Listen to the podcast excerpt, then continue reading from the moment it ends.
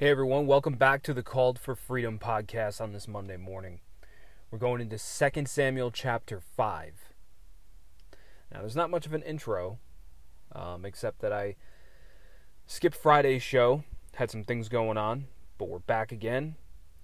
And let's get right into our highlighted verse, 2 Samuel chapter 5, verse 23 and 24 says, Therefore David inquired of the Lord, and he said, You shall not go up, circle around behind them, and come down or come upon them in front of the mulberry trees. And it shall be, when you hear the sound of the marching in the tops of the mulberry trees, then you shall advance quickly, for then the Lord will go out before you to strike the camp of the Philistines. Let's get into it.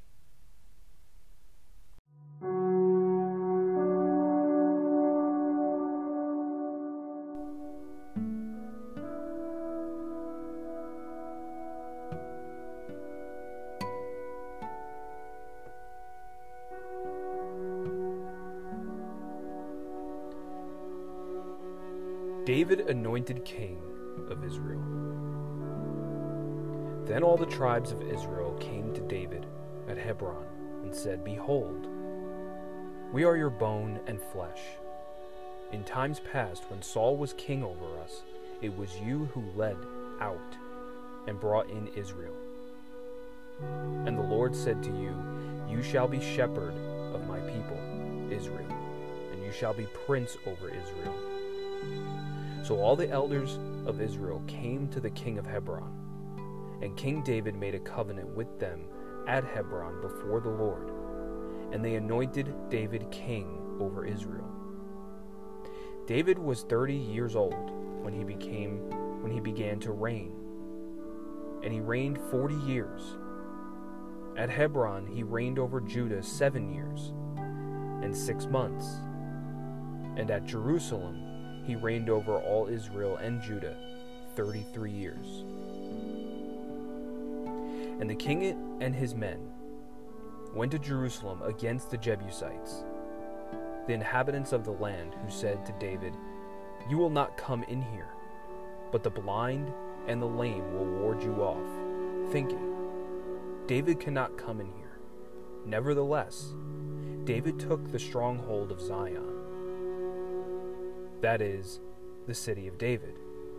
And David said on that day, Whoever would strike the Jebusites, let him get up the water. Let him get up the water shaft to attack the lame and the blind, who are hated by David's soul. Therefore it is said, The blind and the lame shall not come into the house. And David lived in the stronghold and called it the city of David. And David built the city all around from the Millo inward. And David became greater and greater, for the Lord, the God of hosts, was with him. And Hiram, king of Tyre, uh, Tyre, sent messengers to David, and cedar trees, also carpenters and masons, who built David a house. And David knew that the Lord had established him king over Israel and that he had exalted his kingdom for the sake of his people Israel. And David took more concubines and wives from Jerusalem after he came from Hebron, and more sons and daughters were born to David.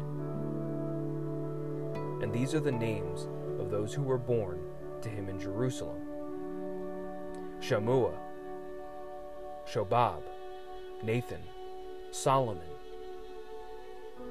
Ibhar, Elishua, Nepheg, Japhia, Elishama, Eli, Eli, Eliada, and Eliphelet. When the Philistines heard that David had been anointed king over Israel, all the Philistines went up to search for David. But David heard of it went and went down to the stronghold. Now the Philistines had come and spread out in the valley of Rephaim. And David inquired of the Lord, Shall I go up against the Philistines? Will you give them into my hand? And the Lord said to David, Go up, for I will certainly give the Philistines into your hand. And David came to Baal Perazim. And David defeated them there. And he said, The Lord has broken through my enemies before me like a breaking flood. Therefore, the name of that place is called Baal Perazim. And the Philistines left their idols there, and David and his men carried them away. And the Philistines came up yet again and spread out in the valley of Rephaim. And when David inquired of the Lord, he said, You shall not go up, go around their rear, and come against them opposite of the balsam trees. And when you hear the sound of marching in the tops of the balsam trees, then rouse yourself, for then the Lord has gone out before you to strike down the army of the Philistines. And David did as the Lord commanded him, and struck down the Philistines from Geba to Gezer. Twice in this chapter, the Philistines came against David. Both times he asked the Lord if he should go up against them. The first time God said yes, and the second time, no. But both times the Philistines were defeated. It, would, it was wise that David asked the Lord the second time and didn't just assume he should do the same thing again, because the second time, God directed him to do the exact opposite of what he had told him the first time. Instead of a direct frontal attack on the enemy, God had them go behind the enemy and simply wait. The lesson here for us today is that the battle belongs to the Lord, and He wants to do things His own way. God seems to delight in doing things slightly different each time He moves in our lives. The enemy is always the same as he tries to destroy our lives. But God uses different approaches to defeat the enemy.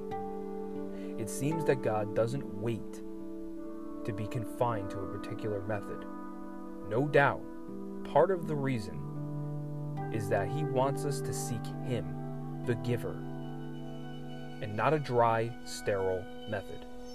In spite of this truth, we find many still claim that they have found the secret method to get what they want from God.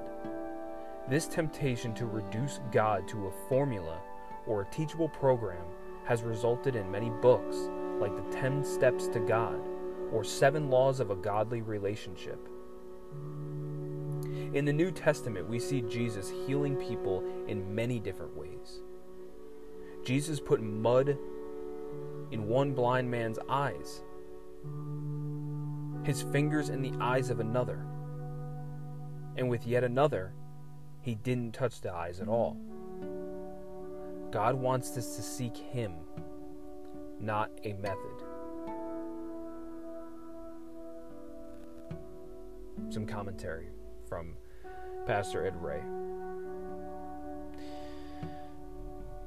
Lord, forgive us for trying to reduce our relationship with you down to a formula a method.